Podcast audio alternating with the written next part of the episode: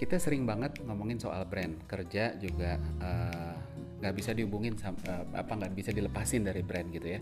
Sebagai konsumen kita juga sering banget eh, nggak uh, bisa dipisahin lah beli apa apa pasti pertimbangannya ada pertimbangan brand. Nah pertanyaannya adalah ada nggak sih yang tahu tentang sejarahnya brand tuh gimana sih dulu brand dibentuk tuh kayak apa gitu loh uh, apakah apakah dibentuk oleh konsumen atau produsen atau pedagang atau apa gitu loh. Nah saya cerita sedikit ya. Jadi uh, ini bukan bukan sejarah sebenarnya ya, tapi tapi kurang lebih flow-nya lah ya. Awalnya itu orang kan jualan barang tuh semua barang tuh dianggap komoditi, komoditi, komoditas lah ya. Komoditas tuh artinya barangnya nggak ada nggak ada bedanya. Beli beras ya udah beras saja, tapi bukan beras rojo lele, bukan beras ini, bukan beras itu gitu lah ya. Jadi nggak ada bedanya, semuanya tanpa brand gitu ya. Terus abis itu uh, setelah lama-lama jadi nggak punya pembeda gitu kan. Uh, ya semua sama aja beli di saya sama di sebelah sama di seberang sama di mana tuh sama aja. Nggak ada bedanya sama sekali. Akhirnya yang dicari balik lagi mana yang lebih murah mana yang lebih dekat dan lain sebagainya lah. Nah kontrol harganya jadi konsumen bukan di produsen bukan di pedagang. Nah pedagang sama produsen nggak mau dong terus-terusan begitu. That's why makanya terus habis itu mulai pikirin deh gimana caranya supaya bisa punya untung lebih. Nah mulailah mereka bikin sesuatu yang lebih beda bikin yang lebih unik gitu ya. Uh, supaya bisa dikenalin habis itu juga dikasih brand gitu kan dikasih merek lah ya. Tapi ingat merek brand itu bukan sekedar merek bukan cuma sekedar logo gitu kan.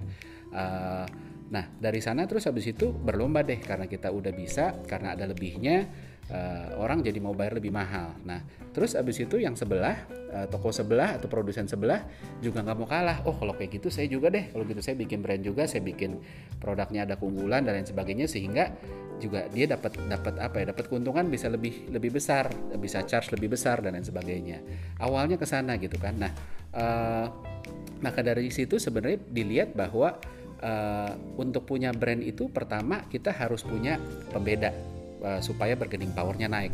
Kalau nggak nggak punya pembeda, ya ya nggak bisa gitu kan. Uh, jadi bukan brand itu balik lagi bukan cuma sekedar uh, cuma sekedar merek gitu kan.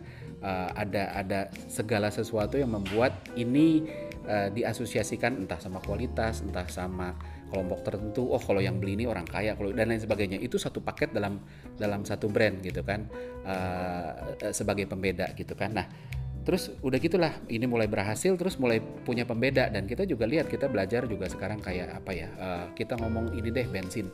Bensin pun juga sekarang punya berbeda gitu. Tuh tadinya bensin ya udah bensin aja. Sekarang ada yang mereknya Pertamina ada yang mereknya Shell ada yang mereknya BP ada yang mereknya Petronas dan lain sebagainya gitu loh kan uh, beras pun juga sama beras dulu tuh kalau orang beli saya beli beras beras tuh kayak beras curah aja gitu kan mau berapa liter tapi sekarang juga sudah mulai berubah ada beras apa uh, sipulen misalnya ada berasi jago dan lain sebagainya.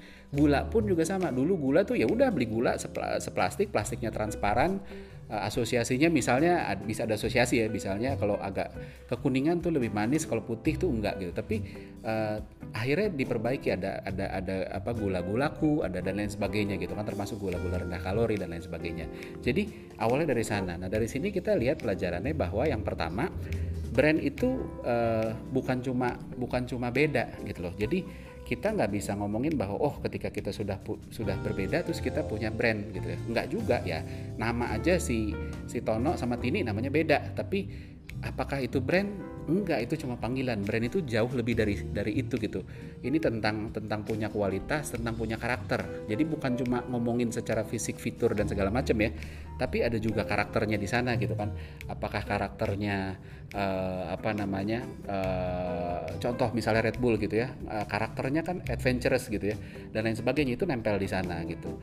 Uh, terus abis itu buktinya bahwa brand itu bukan sekedar logo adalah kita lihat deh kalau kita punya mobil Asia terus habis itu kita ganti aja tulisannya tadinya misalnya apalah Toyota gitu terus kita ganti jadi BMW apakah terus itu berubah jadi mobil BMW kan nggak juga gitu. Jadi lebih dari sekedar nama lebih dari sekedar uh, logo gitu kan.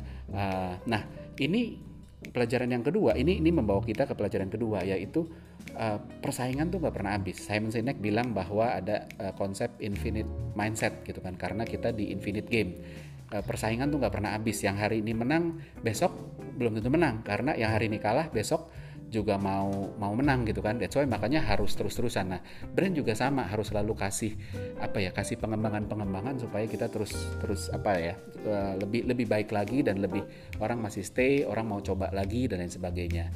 Nah uh, yang ketiga pelajaran ketiga kita juga belajar bahwa walaupun untuk bangun brand itu butuh investasi tapi brand itu nggak buang-buang uang justru kebalikannya ketika brand dibangun dengan benar ini justru ngedatengin uang karena tadi kalau kita nggak punya beda, gimana kita mau charge mereka lebih? Ketika kita punya pembeda dan itu relevan dan unik, kita jadi bisa charge lebih.